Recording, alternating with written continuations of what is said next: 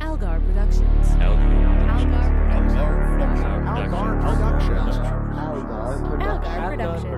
Algar Productions. You are listening to the Post Atomic Horror Podcast with Ron Algar Watt and Matt Robotham.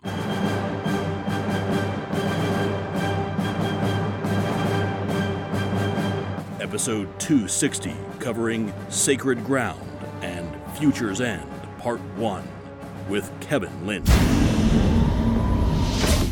Hi, friends. Hi, Flonk. You are also a friend. I don't know why I addressed you separately there. I'm a friend. I mean, you're, you know, I, I'm. a- Anyone who goes through w- with me what we just went through is more than a friend. We're we're like comrades now. We, we've More than been a through feeling, some trauma. like, Jesus. We're like blood brothers. Yeah, we've like we've been to war Yeah, together. like we've been through United Vietnam or possibly the Gulf War. yeah, or sacred ground. Which oh boy. We went through sacred ground, and then we also got involved in a heist to steal sacred ground so that we could retire like kings. Yeah. Not good. No, Well, I had mixed feelings. Really. I was, sacred ground. yeah, I was really bored, and then I got really mad at the end. Oh yeah, those are mixed feelings. I think it's suppose. safe to say we're all very angry at this episode. Yeah, Oh, Let me tell you about it. So, strap in for what was almost certainly one of Matt's favorite Star Trek episodes. it was. This one has a hyper religious, anti science culture, and a bunch of old people. Matt's two favorite things. Would it help if I told you one of the old people is Estelle Costanza? No? That's weird. I was certain I remember her being a huge pull for any 90s TV show. You think it's a coincidence Seinfeld was the number one show in America and she was a regular guest performer on it? It most certainly was not. Estelle Mania made Beatlemania look like Yahoo Serious Mania. So anyway, the Voyager crew is taking some much-needed R&R after all those intensive seconds of actually heading in the direction of home. They're invited to a mysterious planet full of mysterious caves containing mysterious jerks who seem cool with them wandering around in their mysterious caves till Kess sticks her head in a hole that she shouldn't, even though there's absolutely nothing around saying don't stick your head in this hole. Seriously, if you invite people to your house and you don't say please stay out of the spare bathroom, it's where our angry gods live, you can't be surprised if someone ends up inadvertently peeing on your angry gods. Peeing if you're lucky. so the angry gods suck out Kess's, I don't know, brain juice. Sure, the doctor tells us 17,000 times exactly what chemical blah blah peptides are affected, but does anybody really care? I'll answer for all of you no. You don't care, and neither do I. Kate, being the badass that she is, even in a terrible episode, agrees to go through some pointless religious trials to save Cass, and she ends up learning that the real lesson is that religion is better than science, and to stop all this looking for answers and thinking for yourself, which is a totally reasonable thing for any enlightened 24th century person to believe, but especially this enlightened 24th century person. Because if there are three words we'd all use to describe Kath Janeway, it's man of faith.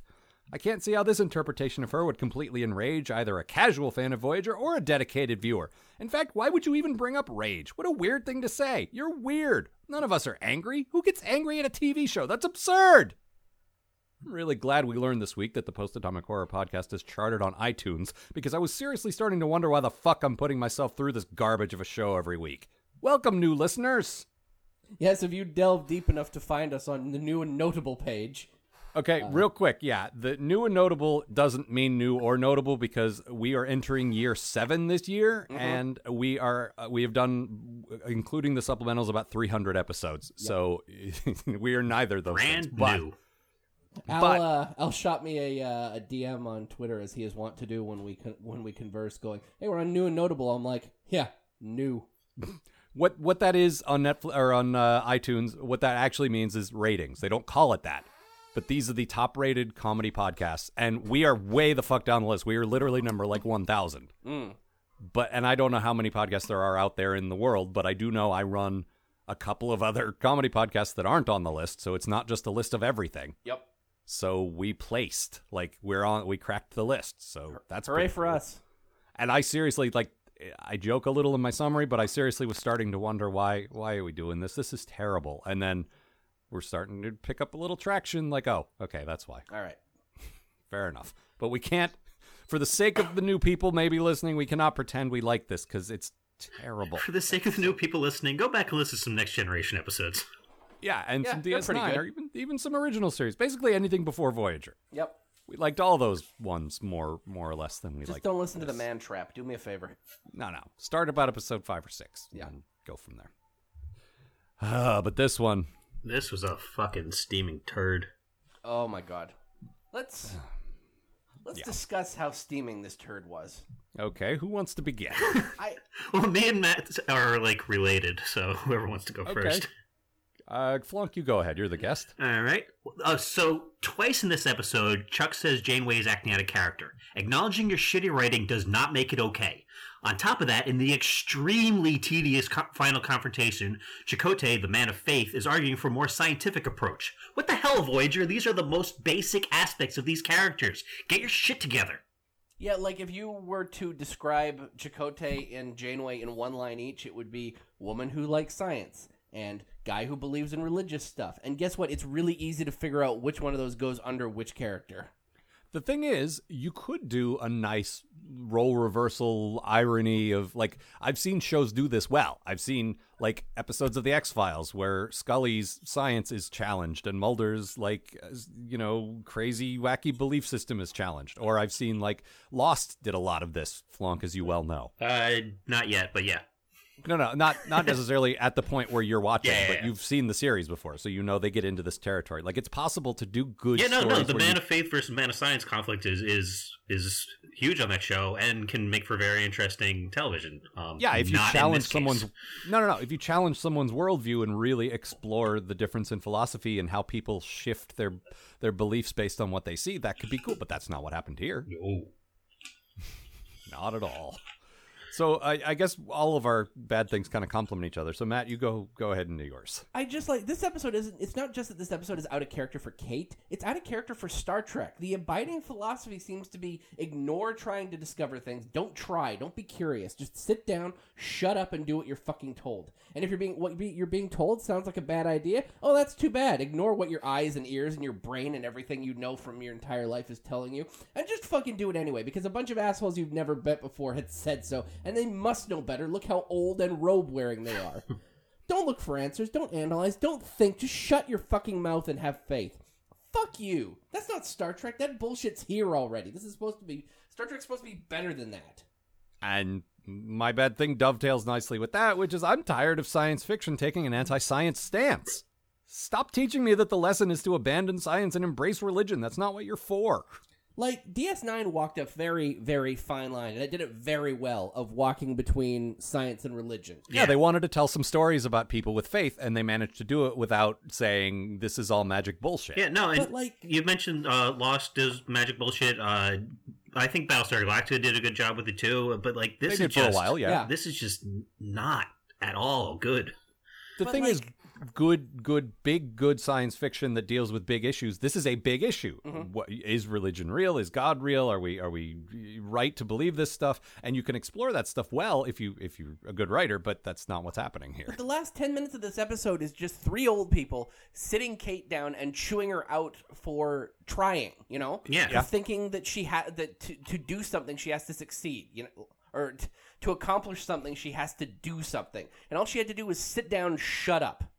Yeah, get bit by a snake. Don't freak out that you've bitten bitten by a snake. Just sit there and think about your snake bite. No, none of that even matters. It's- Yeah, yeah, no, that was all just bullshit because she thought that she had to uh, do some kind of trials. yeah, to, all uh, she had Uh, yeah, well, actually, do we even talk about what what happened? No, I glossed over that because it pissed me off. But let's let's go into it. Yeah, like so. Ke- Neelix is like smelling around a uh, some kind of ancient artifact, and Kes he gets thinks zapped it's a by it. fertility uh, idol. Of Because course of he course does. he fucking does. Yeah, Yeah. Oh, this idol says we should have sex. right Oh, here so in the does this fire cave. hydrant. Hey, a hole. You know what that reminds me of? Um, but yeah, so Kes gets zapped and, and takes a nap, and Janeway has to figure out some way to to wake her up, and so she's like has to like go through some kind of trials to to appease the gods or whatever. And by the way, these trials take about I I looked a second time. They take about a half an hour of the episode. And Yeah, in the you end, know- it, it didn't matter because she, had- like you said, she just had to just sit there quietly and not do anything in The order to answer was win. in her all along. Yep. Sit There down, were- shut up. So basically, what you're saying is, in this episode, there were way too many trials and not nearly enough tribulations. No. This needed more tribulations. That really did. Even one tribulation it'd be fine. yeah.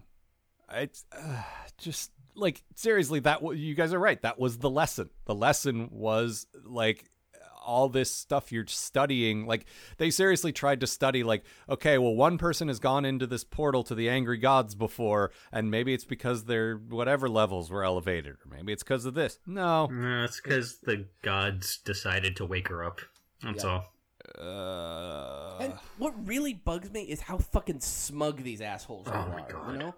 it would be fine if they weren't right Yeah. but they're right and okay yeah, the here's the prophets were thing. kind of smug, but you know, it, it worked. It yeah, yeah. yeah. Well, there, there's a way to walk, and I can't believe I'm the one doing this, but we're none of us religious, and I feel like someone needs to speak up for people who are religious. Religion is fine, but it's not really what you want from a science fiction show. I mean, that can work. Like, there's plenty of like popular science fiction shows that also deal in religion. You know, we just spent like two years watching one.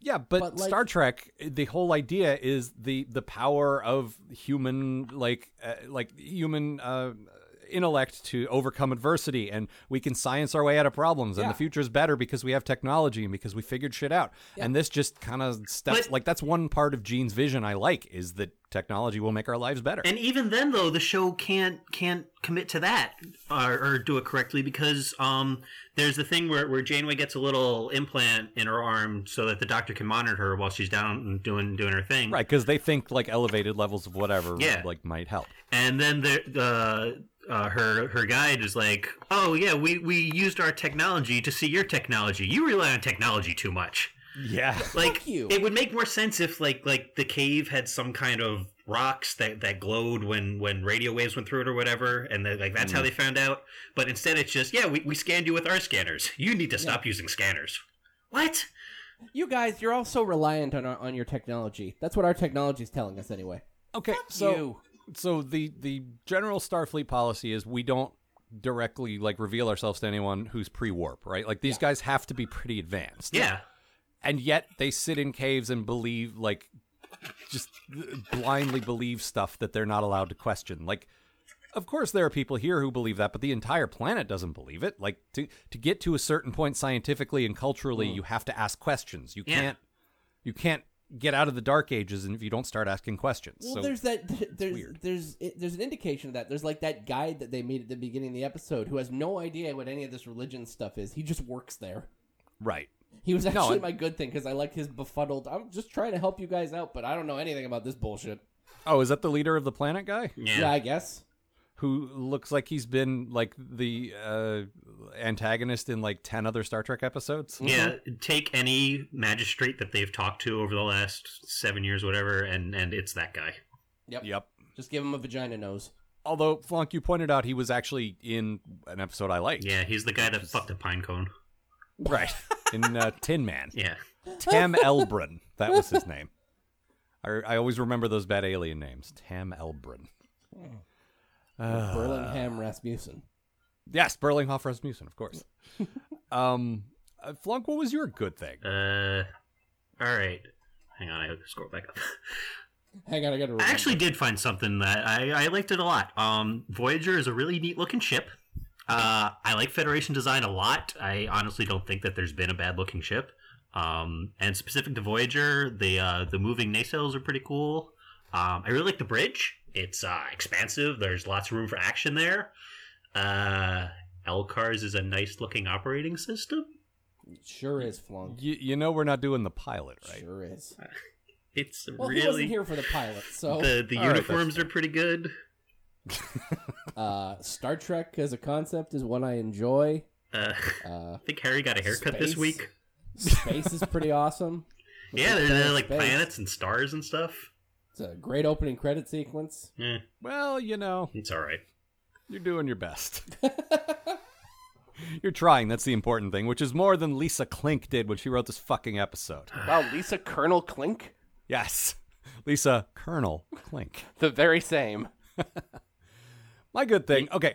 Uh, go ahead. Oh no, uh, we're- Matt, you mentioned that you wanted to go on Memory Alpha and and watch the writers congratulate themselves on being so clever. Yep, And, indeed uh, they did. Yeah, You sure did. and yeah, yeah. Lisa Klink is um just she's just one of the regular staff writers. Um, she's she's pretty hit or miss. You know, Mm. Mm-hmm. some are good, some are bad. It's all pretty middle of the She road did a stuff. good DS9, as, as we found out. Yeah. and um, she wrote the the incredibly forgettable Remember. But Oh. uh, there was also uh, Tuvok the Babysitter and Resistance, whatever that is. It sounds like it was Yep. good though. Uh, but then, Resistance? No, it wasn't. oh, it wasn't okay. Never mind. I remember. Oh, that's right. Yeah, It was um, about Mullity Rebels or something. we thought it would be about uh, the Borg, and it wasn't. no, it was. oh, I- I- wow. yeah, I was just that went. the one where they went to the planet of Mullity Rebels and then Kate had to talk to the crazy guy about his daughter or something? Oh fuck, maybe. Uh, I don't- the Mary Alpha summary just says, in order to free her imprisoned crew members, Janeway accepts the help of a delusional resistance fighter, Yep. which that's is the one. about as generic as you can get. Yep. Wow. Yeah, yeah, yeah. Uh, but the story that they bought um, was from someone named Geo Cameron. Uh, this is the only thing I think that she's ever written. Um, she is a hereditary shaman priestess who lives in Scotland and works as an illustrator, graphic artist, uh, creates ritual objects and jewelry, and is teaching and guiding as a spiritual counselor, counselor and holistic life coach. Um, Memory Alpha also has a link to her website, which is defunct. Okay, so that is pretty much exactly what I what I expected from the writer of this episode. Wait, what is her name? Uh, Geo Cameron. So was it on GeoCities? I would explain why it's not up anymore. Yeah, that would. That made me laugh too hard. That was not a good joke. I'm disappointed that you laughed at it. Which is like that's how self-hating a comedian I am. How dare I you? tell a bad joke. I don't want you to laugh at it. you tell me I'm bad. Damn it! Yeah, don't encourage that kind of behavior. Don't encourage me. Uh, so the good, my good thing, I, I actually like for real. This is a real, a real good thing. Mm. Um, I say this because we've complained about this particular individual a lot. Uh, Robert Duncan McNeil, who Yes. has since gone on to direct a lot of TV and stuff. Uh, this is his first, I believe, his first TV directing job. Definitely his first Voyager directing job. Apparently, Jonathan Frakes was lined up to direct this, and then he got You read the, call. script and bailed. No, he got he got the call for First Contact. He's like, "Fuck you, I'm doing features." That worked out well. But you, I did actually like he he Worked directed out that better very than well. This episode. I had problems with that movie, but I thought he directed it very well. Mhm. But um, Robert Downey McNeil, like there's there's some bits that take place in some really shitty small sets that he does some decent stuff with, like some good camera. And I want to be clear because he made some comments that are on Memory Alpha that he clearly missed the point of the episode. He has no clue what it's actually about. Oh yeah, no, I was reading. Uh, I was reading the Memory Alpha article, and all of his quotes seemed very. I don't really actually know what happened in this episode. No, it's it's very clear. But technically speaking, purely on an interesting angles, interesting lighting, good use of close-ups type stuff. Like when she's in the room, like what I think what I think of is taking a schwitz with the old people. like in a little sauna type room with them. It's- really that's what it is. It's a small room with rock walls. Yeah. Really feels like the uh, the Seinfeld cast member that should be there is Kramer. hey buddy um but uh it, it just it feels like like he did a good job like there's some cool light stuff there's some cool like everything in the room is dark except their face It looks kind of neat and like there's a point where i mean it's the planet hell caves as flonk pointed out earlier it just looks awful but there's a point where kate's going through these meaningless trials and spinning her wheels for an hour Yep. and uh, hour. climbing climbing what's supposed to be a really like big rock face and it actually looked convincingly big considering the caves are usually made out of paper mache Mm-hmm. so like I, I give him props he's a decent visual director like again strictly technically speaking Yeah. camera and lights not like like tone wise I don't know which other episodes he directed, but I am looking forward to seeing him do something that's a little better as far as the Yeah, script absolutely. goes. but I mean, I've, better I've material. s- I, we've noticed that with other uh, actors turned director like Frakes and Avery Brooks, where it's just luck of the draw. They get the episodes they get. Yeah. And like Avery Brooks in particular, I remember being impressed by him being a very like actor focused uh, uh, director. A lot of a lot of close ups, a lot of like focusing on their body language and, and the performance, and less on the the sets and stuff. And you know, it's interesting to see the character of a director, especially on a show with a house style. You know, like they can break away from that and do their own thing, and that's kind of cool. Uh, nothing else in this episode was cool. though. Sure isn't. Just Let me see. Let me go over my notes here. They, they start talking about oh, no, they do the fucking thing that I hate so much in real life, where uh, they start acting like science is a religion. Like, oh, you just believe in whatever your instruments tell you. No, it's a pr- it's something that can be proven. It's not a Yeah. leap of faith to believe in something that actually is is tactical in, in your hands. No, the whole point is that you ask questions, and if it doesn't make sense, you poke at it until it either makes sense or you come up with a better theory. Yeah. Like Yeah. i- you're not blindly believing anything; you're constantly adjusting what you believe to to fit the facts that are available, which Yeah. is, you know, that's not a belief system. And we're, No. we're we're concentrating a lot on the last ten minutes, but that's because the, the first thirty were just so fucking I mean, boring. Uh, The Yeah, episode what are we looked supposed to directly talk at about? us and said, The- the "This shit doesn't that matter." Doesn't matter. Like, Yeah.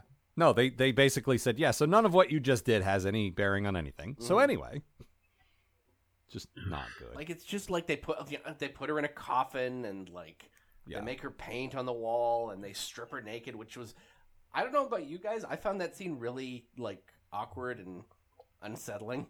yeah, like dehumanizing, like she's Just- in prison. Yeah, exactly. Where they just start whipping her clothes off and being all like, "No, it's fine." Yeah. Yep. She's covering herself. She's, like, no, please, it's not. She's like, "Please don't take my clothes off." And they're like, "Nah, we're gonna take your clothes off now." oh, okay, yeah, my, fine. my my culture does not think this is okay. This Yeah. is not cool where I'm from. Can you stop it?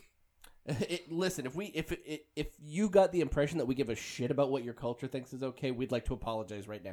We don't at all. I also don't understand why they're always shore leaving and visiting planets that clearly have like serious cultural differences to the point where someone could just die if they turn the corner wrong. Yeah, seriously, why don't you guys go back to like a mall planet or something? I know you've been to like thousands of them. Malls are usually pretty safe. But don't they do even the basic Ooh, amount an of orange research? Julius. Don't they even do like the basic amount of research that would tell them like, okay, this these caves are sacred and maybe we shouldn't go here. Like, no, they just go wherever. I'm not. I'm gonna. say No, that Neil it's not said it was an really- okay planet to go on, but they're out of his region right now. and He's was gonna just say they're- bullshitting. Like, beside the fact that we think Neelix is useless, it's been Which he three is. years and we're way the fuck out of his like sphere of Yeah. influence at this point. I, I'm not going to put blame on Kess falling into a coma on Voyager for walking around a cave that they were told they could walk around. No, Like, guys, if you have a deadly Guardian of Forever that like put up a murders people that- sign yeah, j- a sign or you know like a velvet rope. That's what they're for. or have one of those useless guys who are hanging out in the cave maybe standing there to say, "Hey, don't go there." Have some ha- Halloween brand police tape. I don't know. I don't have to do your job for you. Uh, I also like, uh, as you guys pointed out, Neelix said it was a fertility thing. And it's just, uh, my note here is that's like a Rorschach test. yep. like uh, Kess says it represents hope, and Neelix says it represents sex. Well, he says it represents sex. It actually he actually sees two dogs with their skulls bashed in.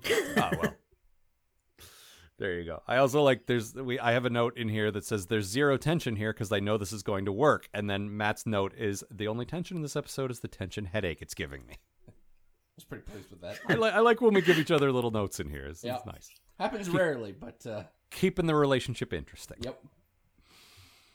Uh, anything else? Um, Let's we can see, talk I about her used to work- guide for a minute. Okay. That's something Oh, that'll yeah. kill some time. She The was guy- my, she was my good thing for about a minute, and then she's just got turned into the smuggest asshole ever. Well, Well, yeah, she it's- represents the whole problem we have with the episode, so of course we're gonna hate her. It starts Like- with Kate like going into the cave and like looking for her guide, and then uh, a little Yoda starts like poking at her, and Mhm. and it's so obvious that she's the guide. But Kate's like, "Why? What? No, no, shut up! I'm waiting for somebody." Like, yeah, yeah, It's bu- we know how this works. She's the I'm guide. supposed to meet with Yoda, the Great Warrior. wars not make one great, child. Ugh. You guys both pointed out that she reminded you of Kai Wynn. I didn't get that, but uh, that's because she wasn't evil, and Kai Wynn is all evil to me. And you take that away, and there's nothing left. It's like saying uh, she was a good du- Gul Dukat. Like, what does that mean? The Well, evil in Damar. the hat. She was like a trustworthy Garrick. what? Uh, although She's like an interesting Neelix. Uh, you could you could say she's like a, a, a religious uh, Janeway, though. Hmm. If we're talking about Could. Oh, contradictory, yeah, yeah, yeah. that's what I'm saying. Like, You could say that. I'm not going to. no, but the the bit we're doing here is things that contradict the character, and Mm. like the one thing I like, she's she has honestly been my favorite character on the show, and the main thing is because she's a science captain. Like, we haven't seen that before, and she plays it really well. And they take the the thing I like the most about my favorite character and completely fuck it up. Thanks for that. Yeah. No, it's just the end of the episode is like uh, uh, the doctor explaining what happened in scientific terms to Kess, and you just we just cut to uh, Janeway listening and just being all like, "That's not what happened. What happened was faith." I'm My like, soul. Fuck you. Yeah. You're a fucking scientist. God, that last scene was just fucking going on forever too. Where where she's like she has to take Kess into the Guardian of Forever and Chakotay is arguing that she needs to, you know, scan it some more. And then there was another person there. I don't remember who it was, but there was a third party. Mm-hmm. Hmm. Mm. It doesn't matter. It's one of And those the episodes where rest. everyone's interchangeable. This, I mean, this could have been a fucking next gen episode, like one of those bad next gen episodes from season seven. Like, yep. Well, it's so completely interchangeable. Like, but I'm, what I'm saying is like, there's nothing here. no, that no, I is- know. It's just who was in charge of season seven, Next Generation, who's in charge of this show. I know. I, I am well aware, as we will see in the next episode. This will blow their minds. Uh, he actually. s- Well, we'll get to that. Any any further business Religion on this one in first? Star Trek. What? All right, I'm going to go with my quote now, Please which do. is one of the many uh, disparaging things when there's it's like, "Hey, why don't you go get this?" Fine. Don't embrace the thing. It's all the same to us. Go on back to your ship and play with your molecular microscanner. Just just awful. Just uh, shut up, lady. It's so sinful. Shut up, lady. All right, let's press forward now to Please let's do maybe the most generically titled Star Trek episode ever. the uh, the episode so generically titled. It's also the name of a generic DC Comics crossover. and a line of dialogue in First Contact. Uh. Oh yeah. Witness your future's end, part one. Funk, if you please. All right. So Janeway's in her ready room practicing her tennis serve. Well, she says it's a tennis ball. It really looks more like a shaved koosh ball. Oh man, remember koosh balls? The 90s were great. But before Kate can break out the slap bracelets, Red Alert! Voyager's under attack by a Federation ship? It's a one man ship from the 29th century. Sometime in the near future, Voyager will explode time? And so future Starfleet sent Captain Braxton to blow them up, I guess. I don't know. The point is, Voyager and the time ship get sucked into a time hole. It's also a space hole because the Voyagers returned to Earth just 300 years too early. They detect the tachyon chrono whatever's from Braxton's from Braxton's ship, so it's time for an away mission to 1996 Los Angeles. It's probably cheaper to film there than it is in San Francisco. Kate and Chuck are going because Star Trek, and they're bringing along their expert in 1990s Earth, Thomas Eugene Wesley Rod Paris. I wonder if he's excited about Fuller House. But Best Friends Club is going to have to skip a meeting this week because Tuvok is coming too. But don't worry, Harold. Mom is going to leave you in charge while she's gone. Now, the number for poison control is on the fridge, and don't call me unless it's an emergency. Balana, listen to your brother. He's in charge even though you outrank him. The away team arrives on Venice Beach in 1996, a strange time from Earth's distant past. There's a Democrat president, a lesbian hosts a popular daytime talk show, a mediocre Batman movie is in theaters, and there's a Star Trek TV and movie series happening at the same time. Oh, how far we've come. They trace the time juice to- back to Captain Braxton's shopping cart because he is now an old homeless man with a giant fake beard. Captain Braxton got there a few years, few years earlier, and his time ship was stolen by some dumb hippie. That dumb hippie is now Stan Sitwell, and he's used the 29th century technology to create an evil Apple computers called ChronoWorks with an X. Man, the 90s were great. He's no dummy though. He knows the smug future men will return to get their ship back, so he's set, so he's funding a SETI project to look for Intrepid class starships at Griffith Observatory, staffed entirely by one college intern. Her name is Rain. Man, the 90s were great. Rain sees the Voyager up there, so she turns on her speak and spell and makes first contact. Harold has a panic attack. While Chuck and while Kate and Chuck are investigating Braxton, Tom and Tuvok go to find out what Rain knows, but Sitwell's goons are already there to stop them. There's a lot of running and jumping, and eventually we get to the end where Janeway is in Sitwell's office having a growl off. Then Harold flies the ship directly over the, one of the most populated parts of the country to beam Mom out of danger. But somehow in the process, Sitwell uh, kidnapped the doctor? Well, there's only one way to solve this mess. Mr. Worf, fire. I actually learned more about this episode from you than I did watching it, so thanks for that. There's a lot going on. I skipped over a lot too. There is, but like, and really, I'll just jump into my bad thing. Or, actually, no, I won't. Never mind. This is my good thing. The, there's a lot going on, and when they just stop explaining and stop like setting the stage and actually just running around and doing the fish out of water thing, it's a lot of fun. It just it takes them a really like I would say at least half of the episode is setup and then the rest is punchline. And really when you do an episode like this, you need to just Yeah, just get like, to it. Yeah. Like Yeah. we've we've used trials and tribulations as a good example before. Like uh, time orb whatever, this all happens in the teaser and then we spend the whole episode in the past. Yeah, let's just do this. Yeah, like fi- who cares? Even first contact, like uh, the Borg have time travel now, whatever. Now we're in the Uh, past, time hold the, the, the Borg. but we spend a whole act like explaining whatever. But when we actually see, like, in their ridiculous costumes, Yes. Wh- When they're walking around in their ridiculous costumes on uh, ridiculous 1996 Venice Beach, and Mr. Yeah. Sandman plays up. and they look at the the uh, newspaper that someone threw away, and, Yep. and, you know, so forth. But you know, you got 1996 happens! Exclamation point. look. All you really need to do is look at the, at those people on Venice Beach, and you know, 1996 is happening. Yeah. Good God. You might as well have just had Poochie standing there, like, uh, doing the Macarena while watching Power Rangers. Fucking 90s. Ah! Yeah. Wow, the that's nineties were powerful. great. Yeah. No! No, they were not. They were so not- 90s. They were. Ah! You know, uh, They only were 90s so kids will Raven. Enjoy this episode. Did you enjoy this episode? no, Aw. Flunk did. I did. My final note is sorry, Al, this is hella dumb but enjoyable. But that's the thing. When it was dumb, I liked it. I liked the dumb. That's what. That's my point. When when they just like Braga co-wrote this with Braga Junior or Braju, uh, Joe Minoski. Yeah, we got a BJ this week. Yeah, we sure did. But it was like it spent so much time spinning its wheels and getting you there and not enough time having fun with it. They should Mm-hmm. have just like if they'd done more of that, I really would have enjoyed it more. I like the parts that did that. Like and I, I don't want to turn my good thing into a bitch fest because really when it was fun, it was a lot of fun. And like I like pairing up Paris and Tuvok. Like Yeah. I haven't that's, seen a, a, that's a fun dream team. even even when you're not doing a time travel episode, just in general, like those two haven't spent a lot of time together. They probably hate each other and that's fun. Yeah, like it doesn't make sense to, to bring the alien down to down No. to ancient Earth, but Tuvok wearing a do rag is pretty funny. It is. and then yeah, like you said, the two of them play off each other really well. They do. It just occurred to me, Tuvok does not get along with anyone except Janeway. No, I don't think that that's true. I think he probably gets along with Well, the I Starfleet think guys, part but of that anyone is- involved with the Maquis. Yeah, part of that is probably too because like he, he's the he's the man. He's he's their security chief. He is the man. No one can take that from him. I don't know. Worf like had a really good relationship with all the people in his department, Yeah, it was the one thing he was good at. and he played poker with the senior officers, so they didn't hate him. Yeah. So you he know, just showed up one day. Data invited him to be polite, and he never went away. yeah. Everyone was scared to tell him. Well, to no, not. he had to win a game at some point. It was a matter of honor. Oh right. and the rest of them were just happy to have someone there who lost every single time. Yeah. Yep. Riker's like, I don't like the guy, but he's sure terrible at poker. Sure.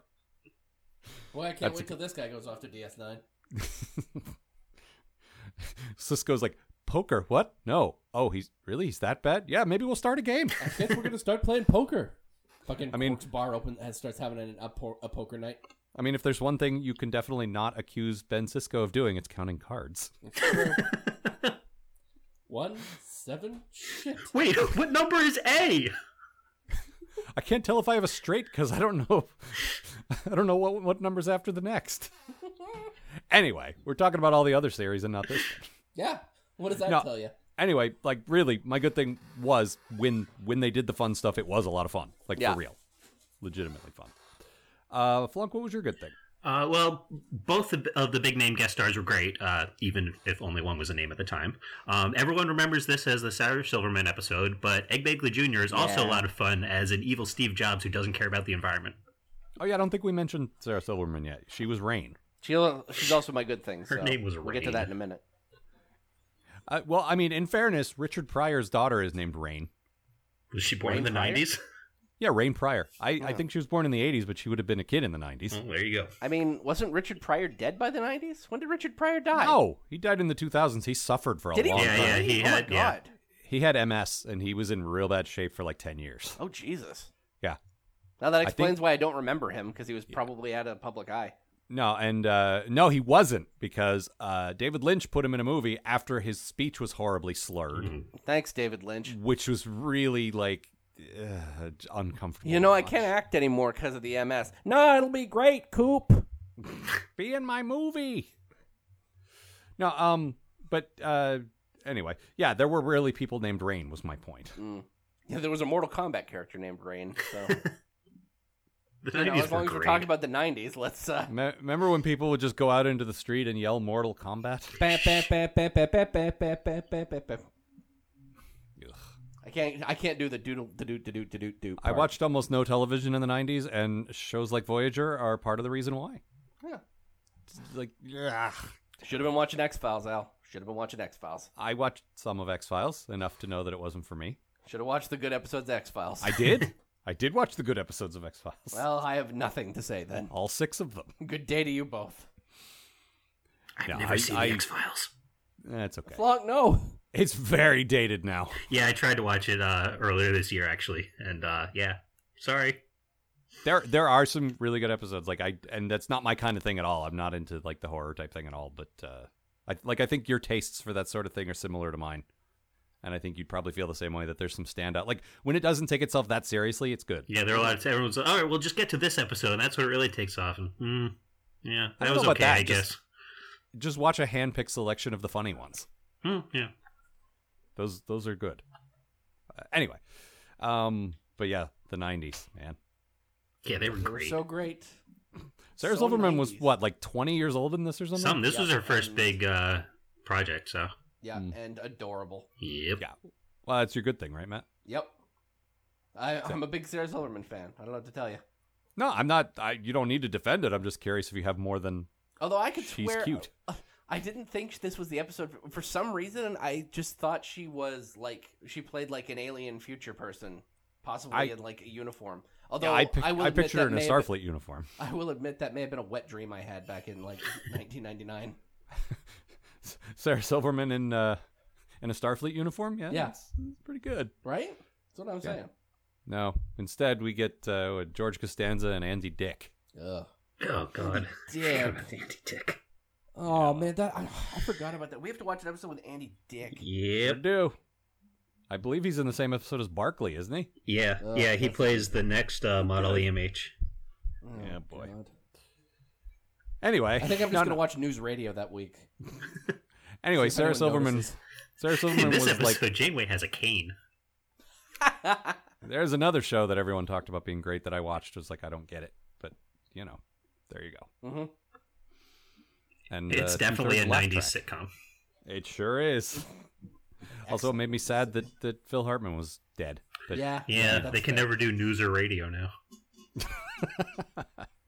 what if they do Voyager? Or... Oh God, that's what the new series is. Yeah.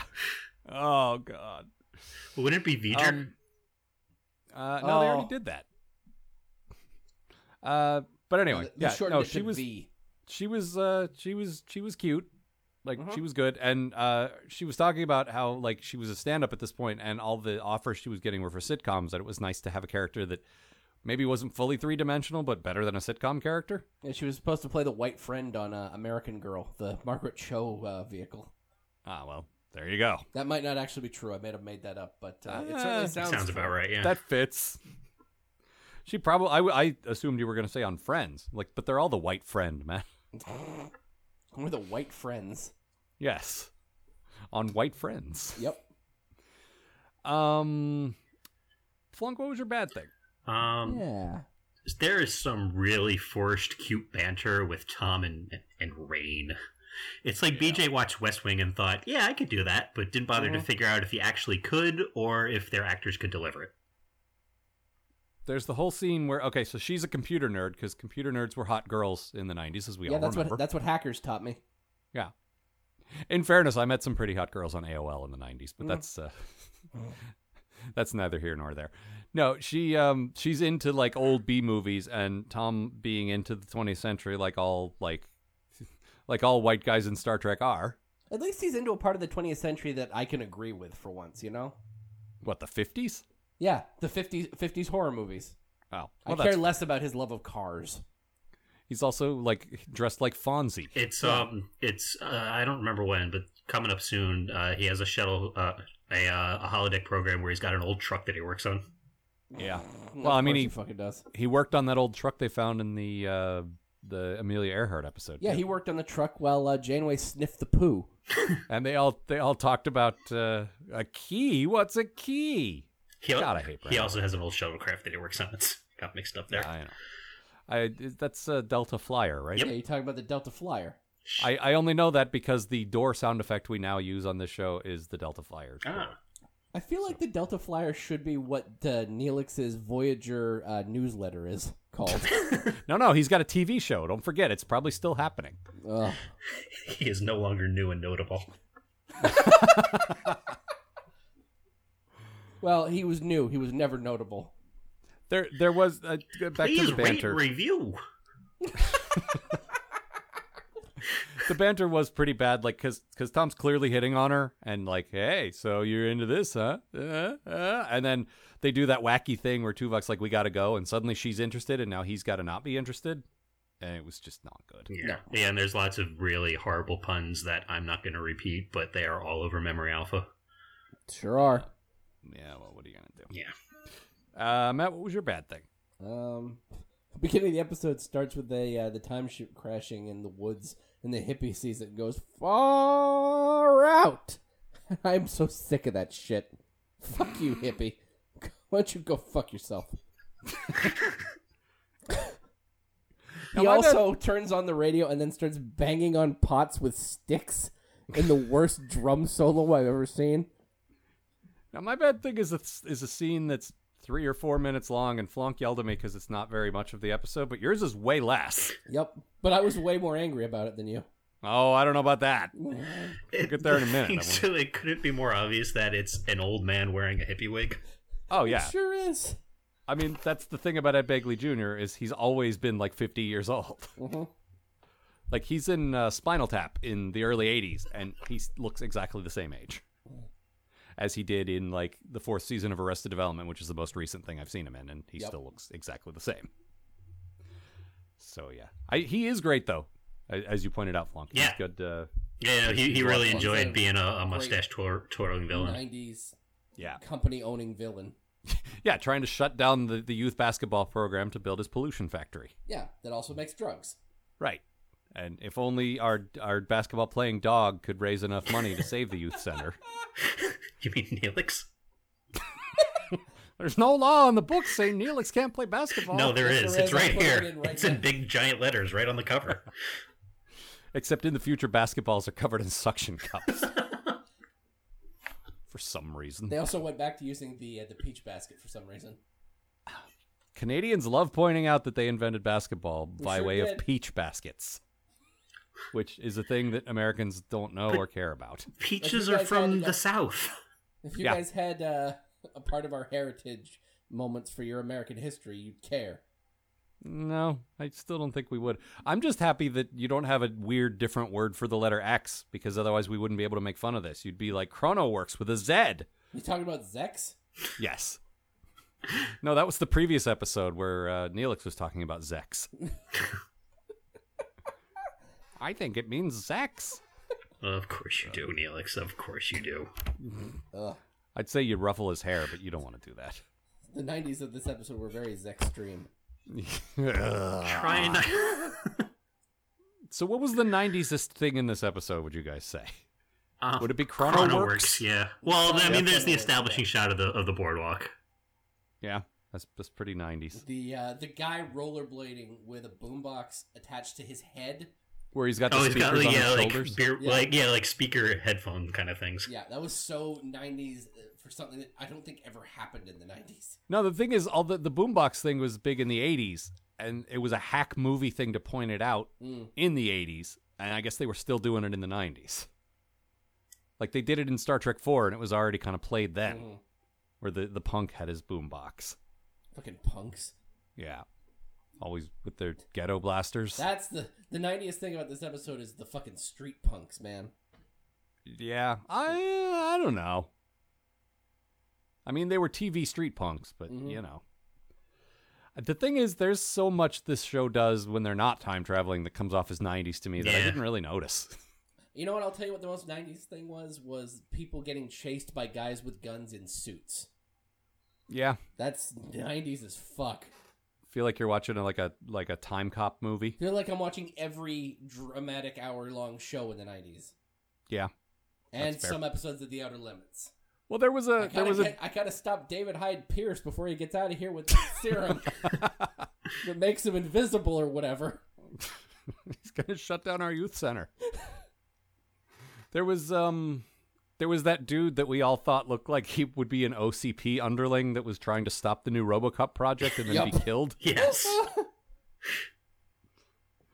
And then there was a cop who might as well have been the cop from Family Matters but wasn't. No, he should have been the cop from Family. Like here's a Matters. middle-aged black dude with a mustache who's a Yep. cop in in California. Well, okay, why don't you just make him that guy? Mhm. No. that guy might be second banana to Urkel, but uh, he's too good for Voyager. Urkel, uh, however, not good, not too good for Voyager. If they'd What? asked, he would have been on in a minute. Yeah, probably. But Urkel mania had seized the nation. and, uh, He would have uh, sent his, one of his Urkel clones, yes, he Or would have an sent the Urkel Urkel bot. bot. or Stefan Urkel, or He would have sent the Urkel bot with the personality of Stefan Urkel through his time machine. The, all of this is true, by the way. this is all I Family know. Matters canon. I, I'm I'm peripherally aware. I didn't watch it, but I'm aware. Uh, now, let me ask you though: Are any of those things stupider than some of the stuff Brandon Braga comes up with? Nope. no, Yeah, exactly. And that's at least played for comedy because it's it's it's a funny Maybe show. that's it's supposed what to be a funny show. All the other missed family members disappeared too. Like Urkel was sacrificing them for his experiments. there's a uh, there's a Key and Peele sketch about that. Oh, nice. Yeah, Very nice. Um, so my bad thing, and Matt, you're gonna have to back me up on this because Flonk won't, and no one else will. Remember how terrible past tense was? Nope. I sure do, Al. Thank you. What a piece of shit. there is a scene where okay so the the dude the 29th century dude and this is this is uh, get ready like strap in for enterprise Ugh. because hey the future federation comes back in time but then it Yeah. causes itself which is also a time loop and a temporal cold war like it's not any of that but it's basically the same kind of bullshit I'm i didn't like in sure enterprise some book tied it all together. Bro, actually the uh, the time cops book the the department of temporal investigations book did a lot of that and it wasn't terrible but it's still it, it feels like the same vibe like it's not the same exact thing but it's like the federation of the future is coming back in time but them coming back in time caused the thing that they're trying to stop in the first place Ah. but um Uh, actually, uh, if you want, uh, that's basically what my quote is. If we hadn't fought him when he tried to destroy Voyager, he wouldn't have been pulled back in time, his ship wouldn't have crash landed on Earth, and none of this would have happened. Time travel. Since my first day on the job as a Starfleet captain, I swore I'd never let myself get caught in one of these godforsaken paradoxes. The future is the past, the past is the future. It all gives me a headache. Oh, yeah It's uh, that's, yeah, that's pretty solid. Um, but uh, okay, so the dude who tried to stop them is has now been in the past for thirty years, and he's got the fakest beard ever. Flonk pointed that out in his summary. He, he otherwise he looks like old Biff. He looks like old Biff found some hair and put it on his face. and then uh, definitely a uh, like a, a prop homeless man coat and hat. Oh yeah, and so he's he's in an alley and he's going on about how oh and they treat the homeless so badly in this time period. They put me in a in an institution and they gave me drugs. Oh, won't somebody do something? Shut up. I hated past tense. yep. Felt like past tense part three. And uh, Flunk pointed out, okay, yeah, it's only a five Yeah. minute scene, but it's a Braga episode, so it felt like a thirty minute scene. Oh man, That it, I will give you. It absolutely felt like. And like- there is a lot of Braga explaining what's going on in that scene too. and again, and the there's dude so walks much around a car eight times too. I, in fairness, the actor had like he was probably trying to do some wild gestures, and there's nowhere to go. Like he's probably trying to look kind of manic. yeah, yeah, he was and trying there's to no be like set, yeah, a manic. There's no set to walk on, so like he's doing his best. I but did it like the just, shot like- of him like of her, of uh, him and Janeway on either side of the car looking through it at each other. The um, the, again, fun premise that could have just been a stupid fun thing, but they spent so much time just like, ugh. and then as you pointed out, Flunk, at the end they steal the doctor, Yeah, which yep. what Somehow. what computers don't work like that. that that's going to be a continuing problem too of of some hacker breaks into the Voyager's systems and steals their files or steals the doctor or like and doesn't steal copies of them. No. It actually steals the Like, files. When I send this file to you, I'm still gonna have the file on my computer. Like, No, yeah, they- when they when got him you off guys an- they got him Okay. off Napster. when you when you guys Dropbox me the copies of you know your audio for this episode, it's not like your copies don't exist anymore. Nope, you get the one copy. That's it. Better not lose it because that's Yeah. the only one. Careful. I I just what no and and his 1996 computer steals 20 percent of Voyager's data. What? Uh huh. Yeah, but my That was, this my was back when phone has computers more had- memory than the computer has. Yeah, this I'm- is back when computers routinely had like like 80 megs or something on them. Well, he mentions that there must be 3,000 gigabytes of information here. Yeah, you know, in here in 2016, we call that three terabytes. It's a fair amount, but it's not that much. All my TV shows are about that. Yep. I just like, you know, there's a word for, for 3,000 gigabytes, right? No, it was 1996. We couldn't even conceive of the idea of having that much data. I suppose that's true. You're some kind of magic future man. Oh, uh, uh, if I had to pick another bad thing, I stand by the one I picked, but they left Harry in charge. They Yeah. sure did. what? oh no. Oh, what do I do? Telephone. And you know, if they'd been on shore leave or something at a planet that was fine and they were just parked in orbit, sure, here's here's a practice. Here's like the training wheels are still on. That's fine. But this is a very delicate mission where you're in the past and you don't want to get spotted and you don't want to screw anything up and like sure, we'll leave the baby in charge. And it, it makes more sense to leave the alien up on the ship, not take him down to Earth. And, And plus also, Tuvok Tuvok would is be- like third in command, so yeah, he would be a good like acting commander. I don't know if he'd make a good captain, but he took over when they thought uh, Kate and Chuck were gone. Yep. and he could do it again. Uh, it, it reminded me of that bit at the opening of The Simpsons when you think Maggie's driving the car. That's Harry Kim in the captain's seat. Just waiting for him to honk the horn. Yeah, no, he's dri- he's actually driving the car. Ugh. Who thought that was a good idea? Ugh. Just like and and as Flunk said in his summary, like Balana is like what what? Excuse me. Kirk left Scotty in charge all the time. Yep. Like it's not unheard of to leave your chief engineer in charge. You have a good engineering team that can watch engineering Yeah. while you're gone and Yeah. Well, once again, we learned that Harry Kim is the specialist boy. how many ensigns do you think are on Voyager? Like, just the one. Yeah. Uh. oh, okay then. He's the one ensign. I just like Everyone else has gotten field promotions. Yeah, exactly. That's fair. I don't know much about about Voyager. Does he keep the ensign? Like, is he just an ensign for seven years? Yep. That's so He- I sad. was uh, I was at a convention and uh, he he uh, Garrett Wong told a story about how he asked for a promotion, and uh, Brandon Braga just goes, "No, somebody has to be the ensign." Wow. Yeah, Poor bastard. I mean, I get that that was his role. yeah, but after seven years, like, Yeah. No, it'd be nice to get you know another Pip maybe. or also they They- pick I up mean, other they- people too. Like like they're you know there's children coming on. Like they could be the Yeah. ensign role, and he could be Yeah. you know. Like, like mean, they- the next, like passing the torch. Like suddenly, he's more, you know, confident in, in his role, and and he starts training the, the next group. I mean, they almost gave Will Wheaton a promotion instead of you know money. So clearly, it has some worth. I do like that story too, where he, he tried to get a raise, and they're like, No, "No, but what if we uh, make you lieutenant?" He's like, "Well, that'd be good for Wesley, not so much for me." I just and then people are calling him sir yeah. and uh, just I'm in charge of someone. No, you're not. You're so not. Uh oh, you got Neelix watching TV. Yeah, Neelix is Oh, yeah, watching that's cool. Passions. No, no, no, no, no, no. It was not passions. It was like things were happening. Boy, so there angry sure at passions. Are, sure are a lot of good shows to watch on the UPN network. Oh, look at that! Homeboys from outer space. I thought you were gonna say that other one. I would have I would have bleeped you. I don't know what you're talking about. Damn right you don't. Time for the WWF SmackDown. What's over on Oh, the I, WB? Yeah, that, I thought you were gonna watch the Dubba Dubba Dubba Dubba WB. God, I hate the '90s so much. They were Time for that great. singing, dancing frog to show up, I suppose. Now let me let me have some gogurt and go fucking inline skating at a Look, God it's yo damn- extreme yo-yos. ah. at Yo a- from Duncan. who were the boy bands in the? Uh, I, oh, at a Spice Girls concert. There you go. I'm gonna go watch some Backstreet Boys. Now, see, I think that's that's like late '90s, early 2000s at that point. I, Nah. I don't know. Yeah, yeah, Some new kids on the block. See, that's not right either. yeah. The Yeah, boy I know, band that's what I skipped- was- skipped the '90s pretty much. Yeah, that's why like Spice Girls. And any, anyway, she'd be all about girl power. So you know, there you go. 90s were Tell me uh, what you want.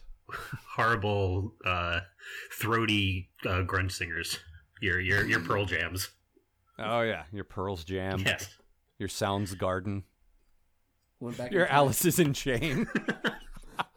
We've come back in time to save Kurt Cobain. We're a little late, uh, that's all right. and also a little Um, too late to save Kennedy, which you know, uh, uh, Roddenberry was really Poor hoping for. Gene. Yeah. If only Gene had been around a little longer, he, he would have seen 11 22 63. uh, anyway, that's all I got. What about Yeah, you? me guys? too.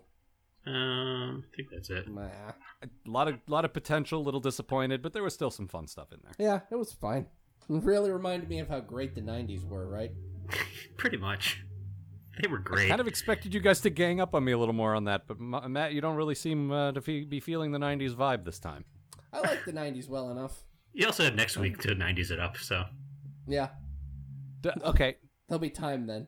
Are, is there more, like, explaining and crap, or do they have more fun? I with don't it? remember. I, I thought that um I remembered everything from this episode and nothing from the second one, but it turns out um it's it's actually pretty equal what I remembered. So uh, I, mean, I, I, ideally- had a f- I felt that or the way I remembered it was that it was typical Next Generation where part one was good and part two wasn't. Mhm. But I think it's just more more more of this. Lots of running and jumping and and Climbing trees. yeah.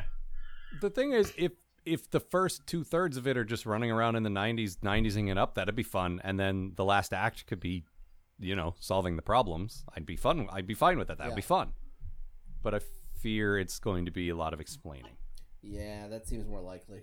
we'll we'll see i suppose We will anyway next uh, week on we will. Star Trek Voyager. Oh, Plunk, the we doctor mentioned- gets to go outside next week, so that'll be fun. oh right yeah because they stole him Yeah. Just stole the doctor No, but this is where he gets his uh, his little mobile emitter.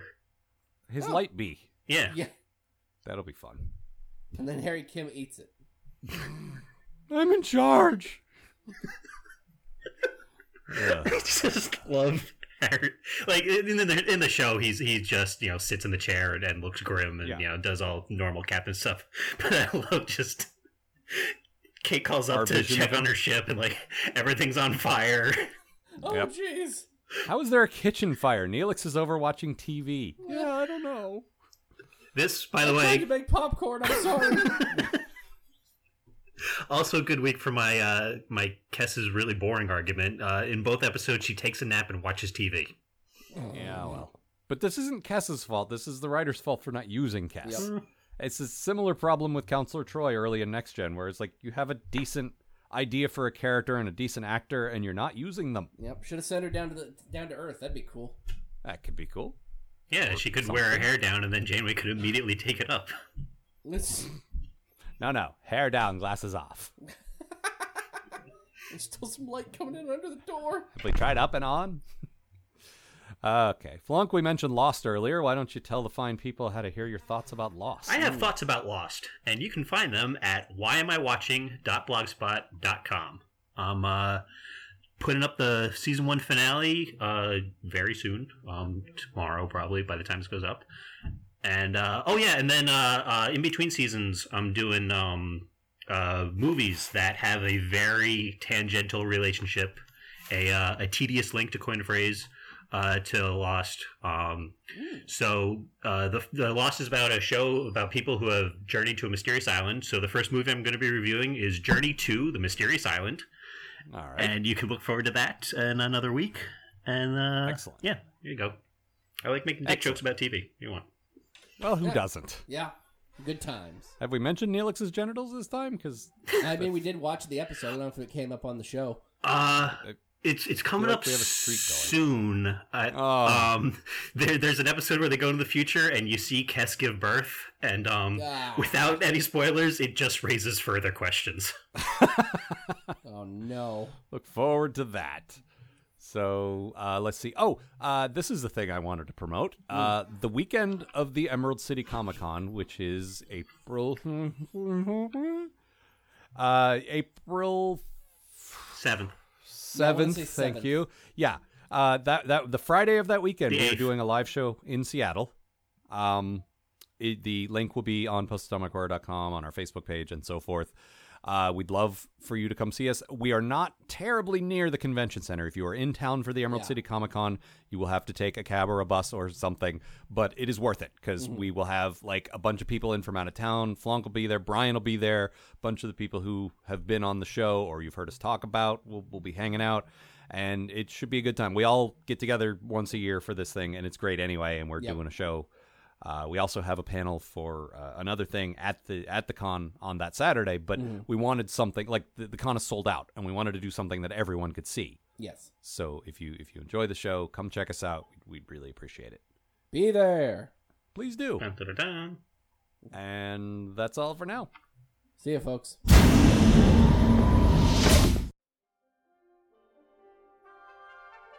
The Post Atomic Horror Podcast is a co production of Ron Algar Watt and Matt Robotham. Copyright 2016. Please don't sue us, we're just doing this.